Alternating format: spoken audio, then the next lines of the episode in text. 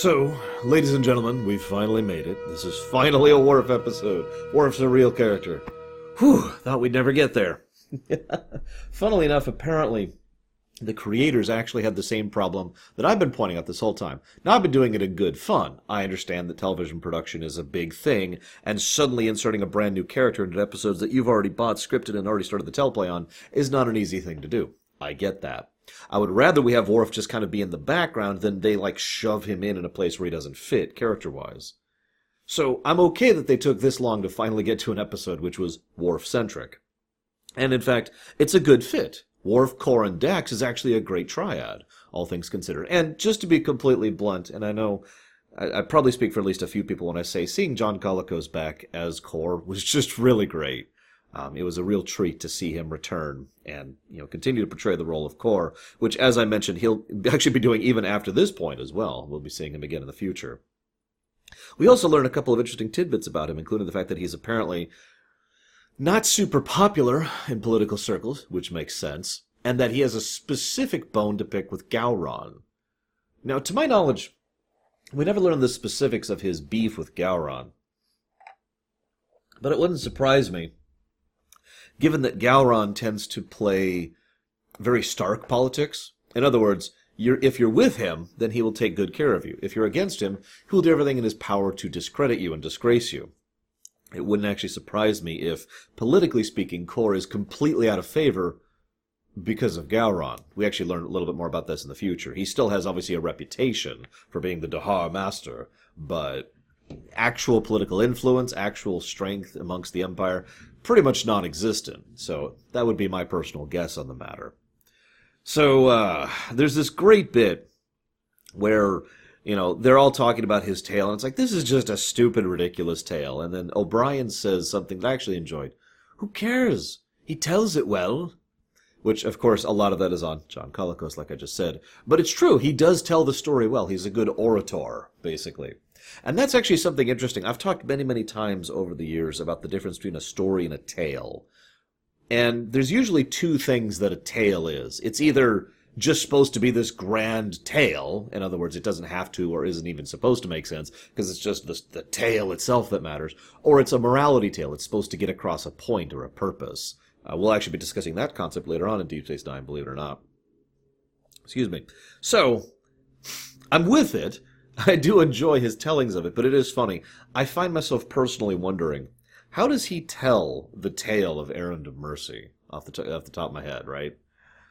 And there we were, Kirk and I, the smiles within smiles Organians, distanced off to the side as we lunged one with another. I pulled off my knife, but it was knocked from my hand by the beaten brow of Kirk's great bust, or burst, or bl- I'm not good at this, at least not off the top of my head, but you know, just ah, and then Kirk and I wrestled to the ground and shook with the fervor and strength of the great Federation and Klingon Armada combined. You know, I just like to think that that's how he tells that particular one, as opposed to we tried to kill each other, but then our weapons got hot. you know, it loses a little bit in the in the when you switch from story to a tale, or vice versa. So Worf is, of course, incredibly nervous about meeting Kor for two reasons. First, he's been disgraced in the Empire again. This is not the first time he's had to deal with that problem, although at least it's not a discommendation, which is basically as bad as it can get. And second of all, he idolizes Kor. Of course, Worf does, of all people. Worf, as I've said before, is probably one of the really true, real Klingons, by virtue of the fact that he had the virtue of not actually being born in Klingon society. The son of Mogh effect, as I've been start trying to get more and more to, to, to calling that, because it's going to come up a lot in all these Worf-centric episodes in TNG and in DS9. So the son of Mogh effect, for those of you who haven't heard me say it before, is when someone is basically lives up to the ideal of a culture or a race or a group or whatever because they've never actually been a part of that group. And as a consequence they don't understand that the reality doesn't really line up with their ideal. So they come across as you know more of a pure member of that group even though they actually aren't a realistic depiction of it. Make sense? And that is just Worf in a nutshell. He's a true Klingon because he never had to deal with Klingon politics, Klingon fake honor, or the realities of Klingon existence and how messed up it can be. So, obviously, someone like Worf would venerate someone like Kor, who was a legend. And obviously, he'd be a little bit disappointed by actually meeting him. But, you know, at least he still manages several things. There's this great bit much further in where Dax is like, he's going to get killed. And Worf says, no, with total certainty. No, he has the sword. And then he lunges in to help him. It's, it's, it's a nice little tidbit. But anyways, so then Kor's like, ah, yes, the, the traitor, the pariah, the lowest of the low. Good to meet you. you know, anyone who's against the High Council and Gowron is good in my book. Once again, getting back to that political thing I mentioned earlier. So Worf, of course, is entranced by the idea of this. Worf is someone who there's two aspects to his character that I think they really did a good job with in Deep Space Nine, but were emphasized even, even as far back as TNG. Worf is a romantic. I don't mean as in I don't mean as in his relationships with women, although he is also a, a romantic in that sense. But I mean, he's a romantic. He get, becomes entranced by the ideas of you know all these concepts and these great glorious battles and and the and honor of, of trying to serve your people. He's a romantic, right? Like we romanticize things. And he also has a very big faith focus. This is something that'll be very important going uh, going forward as we continue to discuss more of it. But even in this episode, that's something they hammer in very clearly. So the idea of being able to find something like the Sword of Kahless, that's incredible to him. It has been argued that there is no real life equivalent to this. Although you could argue that back and forth, and it would probably vary depending on which particular point in human history you're talking about. But it could be argued that right now there is nothing that really is the equivalent of the sword of Kahless for Klingons that we have here in real life for humans. It's just that big of a deal. Now, there's this great bit. I like the fact that Kor brought this to Dax to verify it. Wish he'd gone a little bit more direct rather than telling everyone in every bar on the way there about it, but you know, whatever. Um, and then the Lethean attacks. Six minute, nine second teaser. I think this is one of the longest teasers we've ever had. Not the longest, but it's certainly up there. I also have to admit that Odo is really not impressing me. Unless maybe Odo's well, no, Odo was in the in the episode, wasn't he? Like, like right at the beginning, and like just like a one off. Where the hell's security? This Lethean just wanders up and attacks. I guess he's not really a VIP, but a citizen. Really? You're just gonna let that happen? Okay, whatever. So, this is when we find out about the Hur'q. There's actually several references to the Hur'q in this episode. There are only two episodes ever of Star Trek where the Hur'q are even referenced. This episode and a brief one-off reference in Enterprise Season 4. That's it. Now, I mention that because the Hur'q, as well as the Fek'lhar, which is someone else I've talked about recently in a TNG episode, Devil's Due, uh, both of those are aspects of Klingon mythos that are never really fleshed out in the show itself. I know you guys are probably tired of me bringing up STO, but all I'm going to say is that I like what STO did with both the Fek'lhar and the Hur'q. It was a logical way to conclude it. It made a lot of sense, and it added a lot of power for anybody who recognized the name. I, I freely admit, I actually was like, wait a minute, the Hur'q? Was pretty much my reaction, because I'm pretty sure I did it live on stream, and I was like, you gotta be kidding me. So I was pretty jazzed about that. But anyways, I do like the idea of these Hur'q being, you know, basically space Mongols. Now, that's not how they're portrayed in STO, but the idea is they move in, they take, and then they leave. Now, I know the Mongols actually conquered territory as well, but you get what I mean. It, it, rather than being a specific empire or organization or nation or what kingdom or whatever, it's more about roving bands who move together, take, and then use that as their method of prosperity, right? Raiders, in other words. Although I hate to use that term because nowadays Raiders is usually associated with other fictional concepts like, you know, say Fallout, for example. But anyways. And of course, Sisko points out the obvious. If the Feder- if Federation personnel were willing to, were part of this program and assisted in restoring the Sword of Kahless, that would score major political points with the Klingon Empire, which at this point they're still, I guess, technically in a Cold War with. It's it's kind of hard to define the exact status of the Klingon Empire and the Federation as, as of this point in time, but they certainly are not allies, and conflict is actually happening between the two. So make of that what you will. So Kor, this is interesting. Note that Kor, before they leave, he tells them, "Oh, stop, stop, savor the moment." Kor, Dax and Worf. And I point that out because Kor, at almost every step up to this point and up to a certain point, is really big on sharing the glory. In fact, one of the things I find most touching is the moment where he said he had a dream that Kang, Kodo, uh, uh, Kodos? Kang, Kor. Hang on. I can't remember the third Klingon because I'm a moron. Uh, that's not going to. Uh, Koloth, Koloth, King, Koloth, and Kor. We're all standing side by side, and we're all ready to go for this. And I get the really strong impression that Kor, in many ways, is lonely. In, in the most traditional sense of the word, that he has outlived so many of his contemporaries and so many of his friends by what is effectively circumstance. He hasn't outlived Dax because she's a Trill, and that's it. That's all he's got left. I like to think that Kor is the kind of person who wants to share in that glory. Like, I have a saying, okay? This is one of my own quotes. Good food is best shared, right? In other words, there's, there's, there's having a nice meal, and then there's sharing a nice meal with someone who's a friend, or a family member, or even a stranger, right? It's a different thing. And I feel like Kor has the same mentality. Yeah, glory's nice and all, but glory shared, oh, that's where it's really at. And I mention that because it helps to establish something. I suppose now is as good a time to talk about this as any.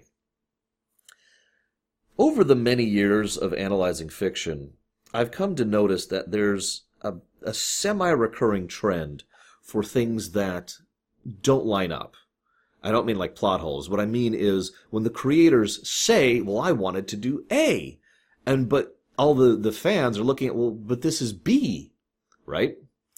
And what's funniest to me is most people just sort of automatically lean that way in most cases. Now, sometimes it's because of interpretation. Dukat is a good example of interpretation. Uh, we know a lot of the writers disagreed with each other about Gul Dukat. We know that a lot of fans have interpreted and analyzed him over the years since this show came out. And we know his character took a, took an extremely stark, sudden right turn at a certain point in the show. So there's a lot of interpretation there. That's not so much a, a miscommunication between the creators and the and the fans, so much as it is just it was a nice multi-dimensional dy- dynamic thing that they never flat down said this is who this character is. But I've seen this many times where the creators have said this is who this character is, and everyone's like, well, no, it isn't. I'm sure you guys can think of several examples of that right off the top of your head. In my experience, there's usually two reasons this happens. The first is the obvious, just screw ups. You know, it, it wasn't properly conveyed, and therefore it was a screw up. The end. But the second is more interesting to me because the second is when the person involved, in this case, that would most specifically be Hans Beimler, or Beimler, I'm not actually sure how to pronounce that, and uh, Rene Echevarria, both insisted that there was no external power, no trap, no mental effect, no nothing whatsoever on the sword of Kahless. And yet, that's not what's shown in the episode, to be blunt. And virtually everyone who has seen this episode, especially everyone I've talked to personally, has automatically said, yeah, of course there's some kind of external influence. In fact, I remember when I watched this episode first with mom, remember we'd started watching DS9 by this point, um, by the end of season three, and we were watching this, and she's like, oh no, and I'm like, yeah, looks like it was a trap after all. And she's like, yeah, they're going to tear each other apart. They better get rid of that stupid sword. And I'm like, yeah, tell me about it. Because it was just such an automatic thing. It wasn't like we looked at, you know, a, it wasn't like we looked at a black poker chip here and said, well, this is obviously purple. It was something that was shown as that thing, as if it was some external influence. And this is the second category. At least this is my interpretation of this particular events. Because they said, this is what it is but the actors, the director, and the specific teleplay didn't seem to agree with that. And so, in other words, to bear this down as simply as I possibly can, we were shown one thing and are being told something else. Apparently, and this this this is a long-standing thing. Uh, as I said earlier, Rene Echevarria and Hans, I'm not going to try again, both had, had had been commenting on this in the 90s. Remember, there were regular chat rooms and message boards, and the fan community for Star Trek was fairly active at this point in time. So even back then, people were automatically assuming there was some kind of influence on the sword upon both of them, upon Kor and upon Worf. And they were like, no, no, it's just a thing. There's no external force. And they apparently were really upset about that. which I find funny because, well, I've been thinking that for years, but when I walked into this episode, I'm like, okay, I'm going to go in, analysis mode on. I know what the creator said. I know what René Echevarria says. I know what Hans says.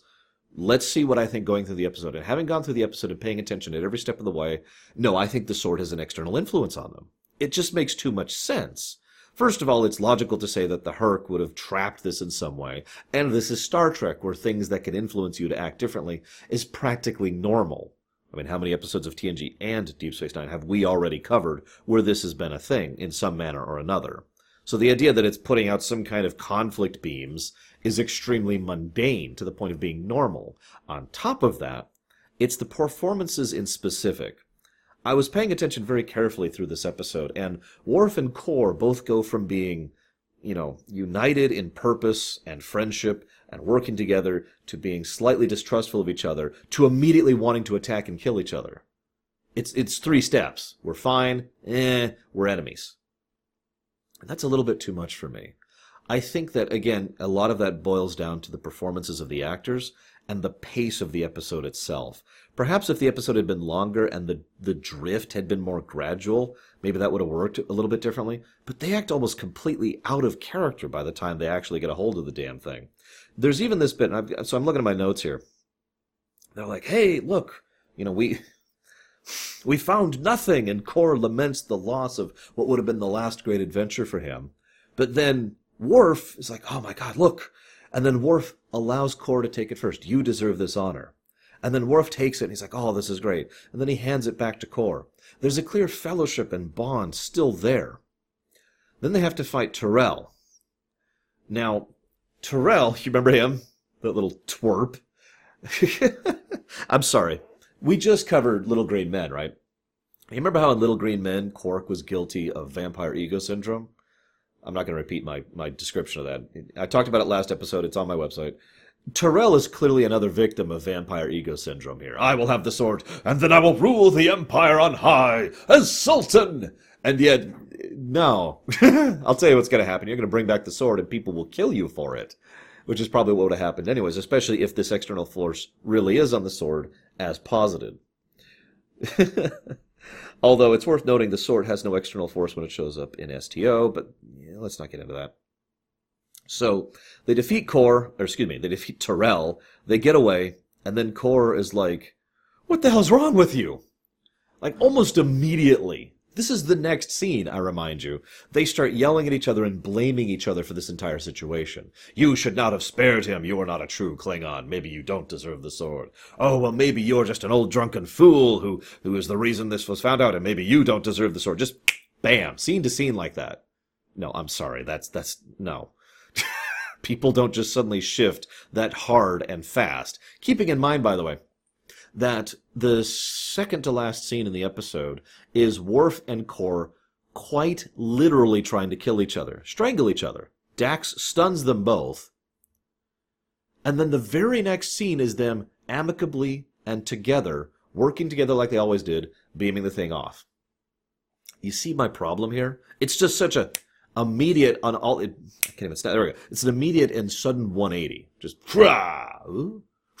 you know, I, I don't buy it. I'm sorry. As ever, I would love to hear your guys' thoughts and hear what you think about this one, because this is probably one of the most argued elements of this episode. Now, of course, don't mistake me. I like this episode. In fact, to be perfectly blunt, until I heard about this whole contra- controversy about, oh, the sword isn't supposed to be an external influence, I thought this was a great episode. It's so wonderfully, deliciously ironic, isn't it? These two Klingon legends, because let's be honest, by this point Worf is a legend, these two Klingon legends and Dax, who is also a Trill with a well-established career, so these three legends go and find this great sword that was taken from them by their worst enemy. And it was always a trap. It was designed to ruin anyone who catches it. It would also help to explain why it only really affects Worf and Kor. Dax doesn't seem that particularly influenced by it. She's just irritable, probably because she couldn't sleep and discomfort and lack of food and all that fun stuff. But the two Klingons literally go to the point of trying to kill each other. Now, of course, the intended reason, as we know, is because only Klingons would care about this, but I like to think that, again, going back to that narrative irony thing, it's because this was a specific anti Klingon trap we put this thing here, and any Klingons who find it, They even make them work for it, which just makes the trap all the more delicious. And then, of course, the idea that they have to get rid of the sword, well, that makes sense. They can't deal with this. They can't let this get back. This would rip the Klingon Empire apart. And again, you can't tell me the Hur'q didn't intend that. Anyways, so you know, they talk about who should hold the store, sword, and I have a bunch of notes here about some of the specifics. You know, uh, Worf hating Core, Kor hates Worf. There's there's this bit where Kor starts to regale them with the tale of the random rat that they caught and ate, and Worf says that is not how the tale went, and Kor says, oh well, you know, they'd hope they exaggerate the story, or otherwise, when I get to your verse, it'll be and then Worf came along. Once again, not only is that actively not true, since I remind you they wouldn't have even found the sword without Worf's specific influence on this mission and his, his expertise, but also, once again, that's not very Kor. He's cool with sharing the glory. He's cool with being part of the grand adventurous party. Right? We've already established that. Anyways, so then there's this great scene where Kor speaks how he should hold the sword, not Gowron, that pathetic, that pathetic politician, and not Kahless, who's just a clone, but no, a true Klingon like me. I should bring glory to the Empire. So now he's got vampire ego syndrome. And then Worf Worf's is more interesting because Worf stems entirely from his phrase, I had a vision, and I knew my life was with purpose. Now, this is actually a really interesting scene for me, both from the intent of the writers, or, or some of the creators, I should say, and with the way it's actually presented. Because both ways, what we see is Worf desperate to make his life meaningful. Now, Worf has accomplished great things by this point in history. As I said, he is already a legend in many ways. But the truth of the matter is, Worf is still going through some crap, came very close to resigning his commission, and is now once again kicked out of the Klingon Empire, with the House of Mogh once again being disgraced and stripped from power. Now, Worf. How do I phrase this? I'm going to segue here. Hear me out, please. One of the things that bothered me when Earthbound was not a big seller in the United States was the fact that it was a great game, which a lot of effort and love put into the localization. Specifically, the localization. Obviously, it was a great game in Japan, but even the United States version, which is significantly different, was a was a very well polished and well crafted machine, and it didn't sell well. Now you might say, well, it doesn't have to sell well, and you're right, it doesn't. It is still a phenomenal game. Many people have since discovered it and, and now enjoy this wonderful game. But what I mean by that is picture the people who worked on that. Picture the people who poured their heart and soul into something, who did something that they believed was right, that they believed was honorable. Now I know you're saying, well, you're putting too much into it. It was just localizing a game, but you're not, you're not understanding me. The game itself wasn't really the critical part. The people who worked on making Earthbound localized here in the States did a good job. They didn't have to. They weren't being paid to. There was no external force trying to co- coerce them or convince them or manipulate them into doing good work. They just wanted to do good work because that was right. It was the honorable, internal honor, real honorable thing to do. You can probably already see how I'm tying this in. But it was a flop. And there's just something discouraging about doing the right thing and seeing it as a failure. So for someone like Worf with such a strong belief infrastructure, in honor, in faith, in doing the right thing, he did what he believed firmly to be the right thing back in Way of the Warrior. And his reward for that was to be in disgrace. And so you could see how someone like Worf would think, oh no, it all makes sense now. I did do the right thing, and now this is why. This will make it all worthwhile. This will mean it wasn't meaningless. This will mean it was with purpose. I suffered and I lost, but it's okay because I stayed true to what I believed was right. I retained my honor, and in so doing, now I will have the sword, and I will bring it back, and I will lead our people. And thus you could see how his ideals and faith and romanticism can be twisted by the trap of the Hur'q. Um, it's a great scene, and Dorn really sells it very well. It was nice, by the way, this is another LeVar Burton directors, and once again you can tell the man really works well, and you can tell he pulls a great performance out of Michael Dorn. Um, I have the really weird feeling that a lot of the directors who've been working with Dorn Brighter now don't really know how to pull a performance out of him. I could be wrong about that. Like, obviously, he does fine from this point on. But I feel like this is the first episode where Worf really feels like Worf, even including Way of the Warrior. So, then there's the bit about the ledge. Now, that's interesting because the episode makes it very clear well, there was a ledge, it wasn't enough. Even Dax calls him out on that. That was just going to get him killed. And Worf's only defense is, so? I didn't push him off. If he fell, well, that's the end of him. He was willing to take the sword with him. This is officially the moment that I don't buy that that's just Worf without external influence. I might be able to buy Kor, maybe, but Worf, who I just finished talking about the whole honorable thing, who has a very strong sense of internal honor and real honor and doing the right thing, who has a tremendous sense of duty and responsibility and commitment. You can't tell me Worf was just totally cool with the things that he tried to do in this episode. No, I don't buy it. At best, that shows that the writers and creators didn't understand the character. And at worst, they were literally wrong, and this was a trap, as I've been positing this whole time. So, they rest up for the night, neither side willing to, to let the other, of, of course. And then T'Rell and his forces show back up, which is funny because they really aren't such a chronic in this thing. It's like, hey, we're the bad guys. No, you're not. you, you are not the obstacle guys. You're, you're here to fill the time. So they show back up and they defeat the hell out of them. And immediately, the second they finish defeating the other forces, Worf and Kor descend upon each other and literally try to kill each other, like I just mentioned. Yeah. So then Dax shoots them both, gets them a hell away, and they beam the sword off into space. The end, basically. They'll probably never find that thing again, except in STO where it's used against the Iconians, but that's off topic as ever, I, I, I, state my statements as fact because I cannot buy that this is that there is no external force here. I just can't. It might not even be the sword itself. A theory I've heard before is that the facility had this whole anti-Klingon beam going on, so that as long as they were nearby, they were still being influenced by it. Once they get out to space, they're further, far enough away, and now they're kind of okay, right? That might help explain things a little bit. As ever, I would love to hear your guys' thoughts on this, on this apparently controversial episode. I still enjoyed it, don't mistake me. It was nice to see Worf being Worf, and it was great seeing Kor back in action. And it was nice seeing Dax being awesome. So there's a lot of good stuff here. Hope you guys enjoyed. I'll see you next time.